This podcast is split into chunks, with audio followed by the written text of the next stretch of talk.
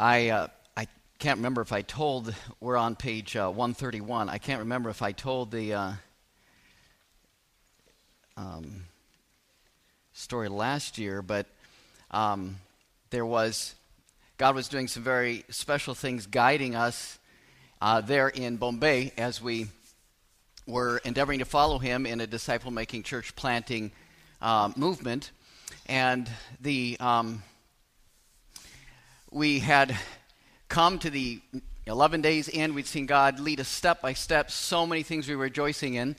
And now we wanted to place this infant church in the hands of these new believers. And exactly how to do that, we'd never done that before.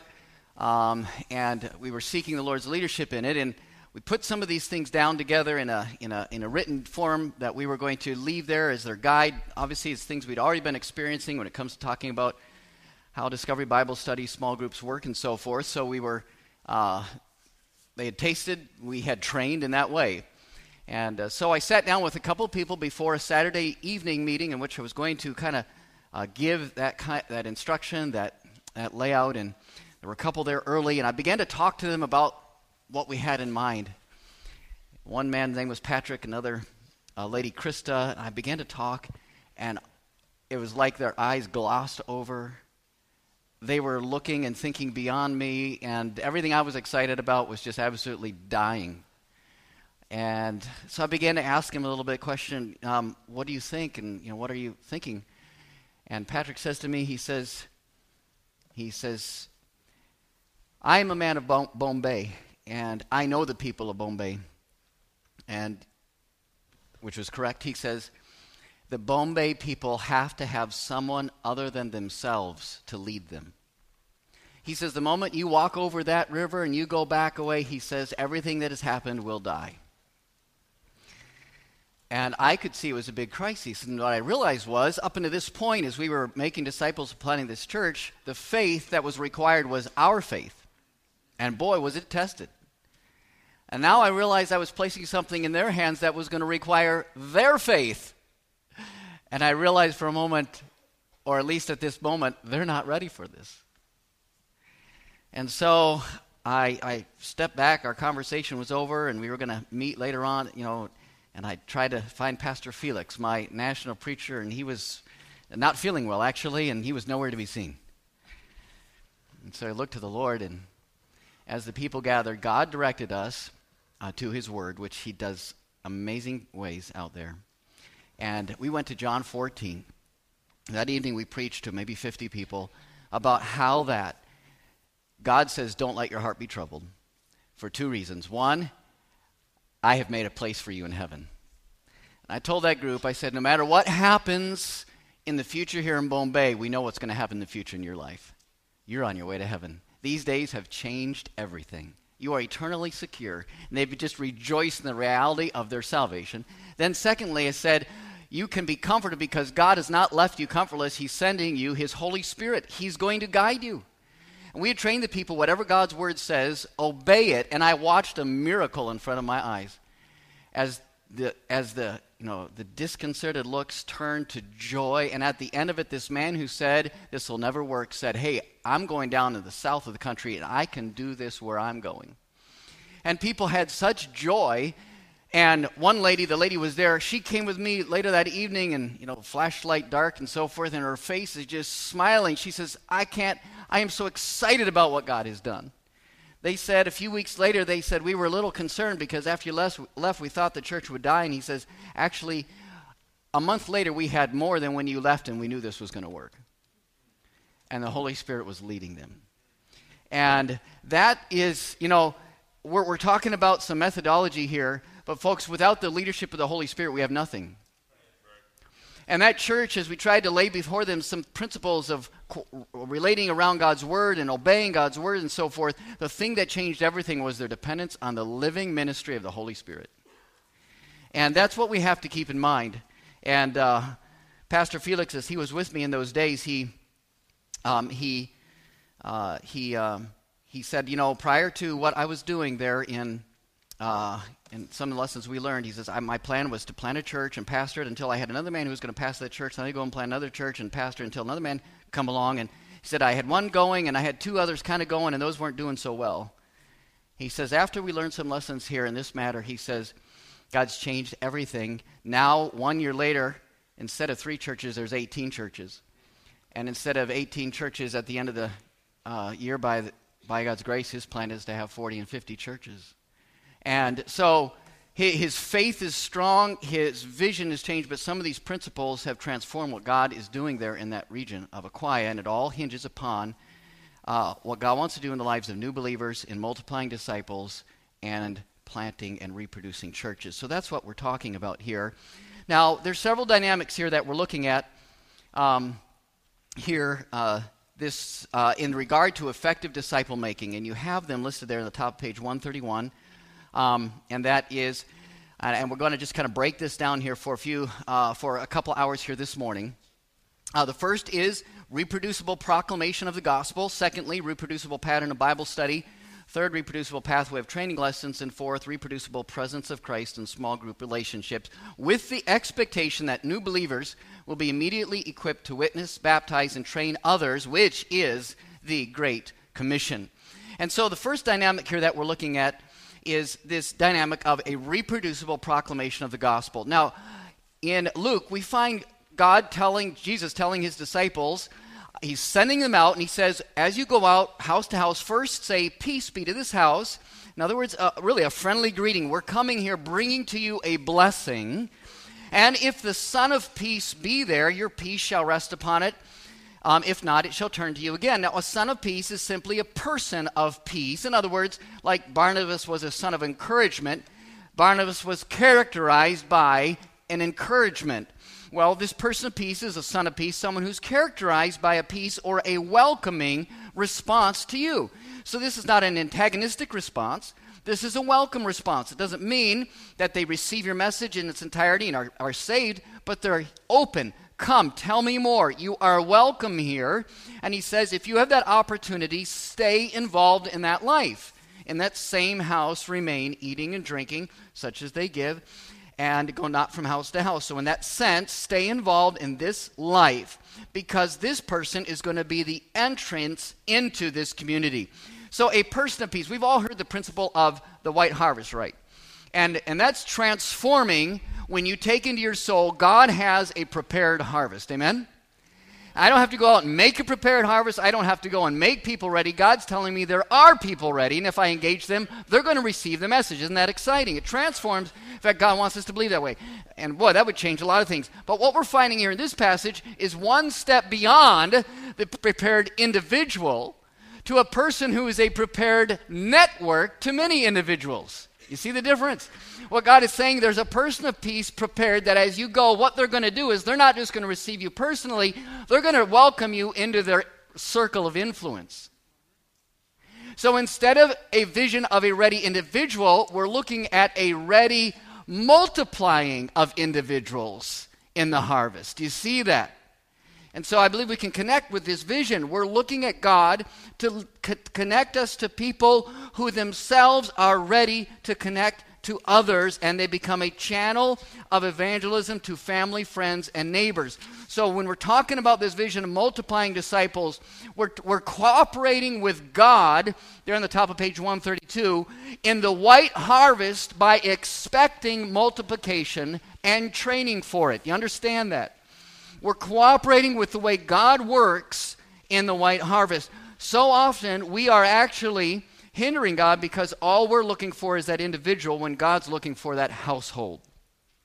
And don't we see that in the scripture? Don't we see that in scripture where God reaches entire households? We don't have to look far to see how God did that. Um, and so that is the first principle. The first principle of a reproducible proclamation of the gospel is the expectation that there are people ready to reproduce, to multiply. Brother Tom is going to talk uh, this evening, I believe, about a number of these kinds of persons that are, uh, have been proven to be there in the re- region of Achaia. So, first of all. Secondly, an immediate witness by the new believer. How soon can a new believer speak about what Christ has done for him or her? How soon? Well, let me ask you this how soon did you want to? Isn't that true? Isn't it true that the moment someone gets saved, they want to go tell someone? And haven't you seen that in your children when they got saved? I, I look at my four year old and, and she receives Christ as a Savior, and I don't have to go tell her to go tell mom. She runs to tell mom. She wants to go tell grandpa. She wants to get on the phone. In other words, there is something in the new believer that the Spirit does that says, go tell. So that's not, we're not making this up. We're not saying, okay, now I want to really, I know you don't want to do this. No, we're actually cooperating with the Spirit of God who's saying, go do this. And so an immediate witness in a new believer is the way God works in the harvest field. We're cooperating with the Spirit of God. We're not making this up. Remember Paul? He was blind for three days, and what did he do the moment he received his sight? Verse 9, 20, Acts 9, and straightway he preached Christ in the synagogues, that he's the Son of God. That's an amazing thing, isn't it? The man who went to Damascus to persecute Christ believers is now preaching Christ three days later? How did that happen? It did. And Paul was an immediate witness. Uh, Cornelius, there in Acts 10, here he is. He's not even saved yet, and he's waiting for Peter to come, and he gathers his kinsmen and near friends. So there are people who aren't even saved yet who've already begun to prepare others to receive the gospel. They're sharing their burden, they're sharing their heart and their desire. I wish someone would come. We need something more. And they're ready to lead those that they talk with into the truth. Cornelius. Then the woman at the well, the woman of Samaria in John 4:39. Many of the Samaritans of that city believed on him for the saying of the woman. How long had that lady been saved? Just that day. And she goes into her city and she says, Look what this man did. He told me all that ever I did. And they believe for the saying of the woman. So it doesn't, a, a new believer can be an immediate witness. Um, some days ago, some years ago, we thought about you know our netcasters training and all that we've done with that, and that was all that was all fantastic. But as you kind of laid out our discipleship plan, it wasn't until someone had gone through about 10, 11, 12 lessons, and then through netcasters training that we actually told them go tell someone else. and we said, "Whoops, we got this backwards." God's telling them to go from day one, and we're telling them to go from you know day six months out, and uh, and we're we're missing it and we'll cooperate with God if we tell them to go from day one.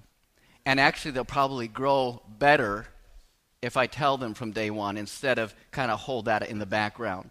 Um, and so, the Spirit inside a new believer leads them to tell what Christ has done. And He wants to use that believer in the realm of their household and circle of influence. So, a lesson that we have here as part of our, um, as part of our um, connection, it's in, it's in lesson four of the connection book. Oh, by the way, um, uh, ushers, come and help me with this. If you are a registrant would you, uh, and did not get your uh, pack of these three booklets, we're going to look at them a little bit here. Um, would you just wave at our ushers here? We handed them out last uh, night. Uh, yesterday afternoon, and so if you didn't get it here, you missed that. This is uh, it's a free set for those who are full registrants. Okay, for full registrants. If if you if you take a set right now and want to look it over, that's fine too. Um, and then you can pay for it later if it's not, um, you know, if it's not part of your registration. So um, get these in, be seated next to someone who's got a set, and we'll look at those here. But lesson four um, of the connection, in fact, uh, if you just want to pull that out, perhaps you can do that. Look at page 30 of, uh, of the red booklet, The Connection. Um, lesson four here is, is, is on telling your story. And on lesson 30, it answers the question, What do I say? My life before Jesus, how I, how I learned the Bible truth, my life since knowing Jesus, and literally the joy of having my sins forgiven and knowing I'm on my way to heaven is the transforming reality. And then practicing that, telling that story as part of this lesson. So we actually have them write out that, that, that story and then just telling their testimony and then practice it by speaking out, out loud. Again, there's that training uh, aspect of helping encouraging, here's what you're going to say, and just being very clear. What do I say? The third thing, the second part then of this lesson is to whom do I speak? And here, this lesson, it just has them do a simple discovery Bible study on several passages. One's Noah. Um, who did Noah save when he went into the ark, by the way? His family. Who was Lot supposed to give the message of being rescued out of the coming judgment to? His family. Who did Rahab save in Jericho? Her family. Who did the Philippian jailer get saved along with? His family. Who did Cornelius influence to come to Christ? So there's just a series of just simple uh, discovery uh, uh, stories there in, in, in the scripture. So, based on these above Bible verses, to whom should you tell your story? Family and, and friends. And okay, so God's going to use you to reach your family. And then in this simple lesson, it leads them just write down, just write down your family and your friends, those of you who know who God's Spirit would want who would want you to tell your story to. And then it directly says, now ask the Spirit of God to guide you to five persons who you can talk to this week. Leads them to a dependence on the Holy Spirit. So, again, as what Pastor was saying, it's the reality of the Spirit in the life of a believer, not necessarily um, taught in a, uh, in a, you know, in uh, line upon line at this point. It's assumed because they're experiencing his ministry, aren't they? Um, and they're, they're, they're putting their dependence on the Holy Spirit and teaching them to ask for his leadership in their life right from uh, day one in this way. And then the third a question in this, in this simple lesson here is what if the persons I speak to are ready to hear more? Um, and that is where we, uh, we, a- we actually have equipped them already with what we have led them to, but we can also go with them together to speak and give the gospel uh, uh to these folks and, and do that study together and then lead them uh, to be ready to give it to others as well. Memorizing John 4:39, which is uh, many of the Samaritans of that city believed on him for the saying of the woman, and then returning again with joy in Luke 10. So, this is how we train, how we work with God in expecting a new believer to be an immediate witness and training them in this way, equipping them for telling their story um, and, and leading them in that way. And of course, next time we gather with them, we'll ask them, How did that go? Who did you speak to? We'll hold them accountable um, to that uh, just um, as God's Spirit is leading them. So we have the. Um, uh, we have the, the person of peace, the immediate witness. And then, thirdly, we have here, and this is we have the gospel bridge and gospel presentation. The gospel bridge and gospel presentation. And now, incorporated into our, our, our obedience pathway is a gospel presentation that, as a church and as a ministry, we were very familiar with. And again, we're not trying to, you know, recreate everything and try to make everything just new as if new is, uh, is going to be the point. That's not the point. So we just want to incorporate what we already knew, and we use the Netcasters gospel presentation. And the How track is really a very easy uh, to use, easy to train, easy to share method of, uh, of giving that gospel presentation. Um, Dr. John Van Gelderen prepared this some several years ago. In fact, uh, you can see there, there's actually a digital download of it available for free there at revivalfocus.org. And uh, I have uh, on a plane recently, I, I, pulled up the track on my iPad and uh, just uh, gave the gospel to someone in that way. And so there's a digital version you uh, be interested in. And then this presentation. Now, if you want to look just at, um, if you want to look here at, um, in the front of your connection booklet, uh, there on page three, is a gospel bridge to giving the gospel or getting to the gospel. Um, it's laid out there for you on page 133 of your notes there, really identically, teaching someone how to get to the gospel, which is, um, uh, which is which is an important part of training here, the gospel bridge. Um, here is here is just a wonderful gospel bridge. Let me just review this with you. Okay, what do I say? Well, I get started. I can tell my story in the sense of, boy, God's done something wonderful in my life. Um, and here's what it is tell your story. He changed me. Now, would you consider yourself a religious person? Well, many folks might be, and it could be a variety of religious backgrounds Hindu, whatever it would be. Muslim, this would work wonderful for someone background like that. Well, no matter your religious or spiritual background, would you agree with the following? Nearly all religions seem to be the same. The point of religion is to try to do good and be good enough to please God so that, you'll, that God will receive us. Almost all religions are concerned with doing good things to offset our sins, but we never really get our sins paid off. We end up frustrated, uncertain. We try our best, but continue to fail in sin. Time and again, we simply prove we're all sinners, don't we? Our sin debt grows larger instead of smaller because we sin every day. Sinning is easy, but paying our sin debt seems much more difficult, doesn't it? Yeah. Well, what are you doing to get your sins forgiven? There's a good question. You're going to get to know this person. They'll describe whatever, whatever background it might be. Are your sins paid off currently? What are they going to say? I don't think so. At what point are they going to be paid off? Really don't know. So when you stand before God on Judgment Day, will your sins be paid off? Do you know the you know why Hindus bathe in the Ganges River? You know why? To get their sins forgiven. It's, it's headlines. Hindu Times. Everyone's gathering. The largest gathering, the gr- largest gathering of the human mass that's ever occurred is the growing gatherings that are in part of the Hindu religion there in northern India. And you know why they're all gathering there? To have their sins forgiven. They're concerned about it. You know why a Muslim prays five times a day? To have his sins forgiven. Do you know why a Catholic goes to Mass? To have his sins forgiven. People are concerned about their sins being forgiven. They're burdened about it. Are their sins forgiven? When will it be? When you stand before God, will it be? I don't know. Well, I'll tell you what, God showed me how you can know. And it is a connection to the heart of nearly any religious background in the whole world. So these questions are startling, yet they reveal our need. Our answers point out the natural uncertainty we all face because of the spiritual condition we're born in. Thankfully, there's good news. God made a way for our sins to be forgiven. Now, just using this simple uh, how tract itself, the first panel there is the problem of sin. The second spread is the judgment. The third spread is Christ is the answer. And the fifth or sixth spread is faith is the way. It's all laid out in a interactive um, question format as part of lesson one here in the connection, where you could, not using the how track, you could just use the Word of God, the Scriptures, and a series of questions and actually go through that same truth. And so it's reproducible. It's laid out there in that fashion. So a gospel bridge and a gospel presentation. Now, um, look on page 134. As part of the connection, as part of this obedience pathway here, endeavoring to make a, make a believer, there are four further evangelistic discovery Bible studies, recognizing that not everyone's going to get saved the first time they hear the gospel. Is that true? Uh, it is true. Someone, I believe, did a study that's found that the average person who gets saved has heard the gospel seven times. Someone in, in, had done some study along that line.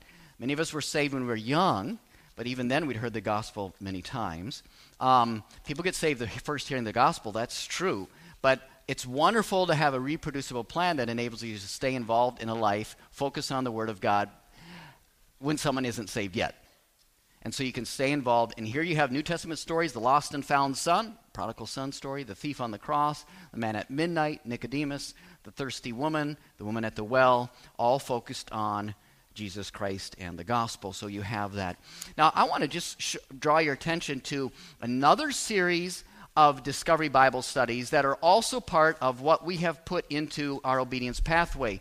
Now, uh, the, this series here has a series of New Testament Bible stories that I just shared with you. There is a series of Old Testament based Discovery Bible studies. They're at the back of the commission booklet. I'm not going to um, I'm not going to take time to fully describe them at that time, but they are especially effective with a non Christian background or worldview. Have you run into someone like that recently? Uh, our, our, our society is, you know, is a blend now of, of the of Hindu background, Buddhist background, Muslim background, and we have a very effective evangelistic discovery Bible study series that's actually part in the back of this book. It actually uses the same bridge that we just mentioned uh, uh, in uh, with the how track, and then leads to Discovery Bible Studies being the first and last sacrifice story, Adam and Eve, Cain and Abel, Noah, Abraham, Moses, all focused on that sacrifice. In a certain sense, it's creation of Christ. Um, uh, a series of lessons, and that's also an, an alternative evangelistic Bible study. I wanted to mention to you what we used in um, what we've used in Cameroon as a reproducible gospel presentation. Um, this was actually prepared by a missionary in Cambodia. Dr. Tom Johnson has used this, and uh, when I saw it, I said, "Well, this is going this is going to be very helpful." Um, it is. Um, you can see obviously at the top it has the illustrated truth. In the center of it has direct quotes from the Word of God. On the bottom, familiar uh, drawings part of the Creation to Christ uh, series. Someone has said this is Creation to Christ in 45 minutes. Um, and it's very, it's, God has really used it. I've, I love to stand in front of this banner. We've got a banner version of it. Um, here, you, you just help me hold it just for a moment. Just uh, we have a banner version of it that we have gone from village to village. We just hold that up and we just preach right, uh, right in front of that. Just had a wonderful few times up with this recently, and uh, God has definitely used that. Um, and uh, so it teaches with God's creation of everything, including the angelic realm, um, which is obviously key spiritual warfare. The break that occurred there when Satan rebelled, he brought that rebellion. Man became his own king. The break occurred, that separation between the friendship and fellowship with God then there's the death that occurs, and then, of course, the good news of Christ coming down with that restored relationship with man. There's what he was. Is he born in, uh, born in a stable, had great power over storms, power over demons, power over death. This is all who Jesus is. He came to seek and to save the lost. Then he died on the cross. He entered into our break, our death, our separation, and he died the just for the unjust that he might bring us to God. And there's the story of the cross. And then he rose again and a lively hope by the resurrection of Jesus from the dead. And he is alive today, offering every man a choice whether you stay on the road as your own king on your way down to death and hell, or whether you bow and allow Jesus to be your Lord and Savior and receive him into your life. And, and then it ends with the Great Commission go and tell someone else. And uh, so uh, there, there is a uh, there is that banner. We actually have that if someone's interested in that. Also, a chart form, also a tract form. I just recently in Aqua stood in front of a group of folks and preached the gospel. Folks were saved. Then I turned around and I handed them all this very same gospel uh, gospel presentation, put it in their hands, and said, "Now you go tell someone else." And we trained them right from day one in that setting. Okay, let's go ahead and let's take our morning break at this time. It's about 10 minutes after 10. And uh, so let's go ahead and take a break here, and we'll continue uh, just about 10:20 uh, or a minute or two afterwards.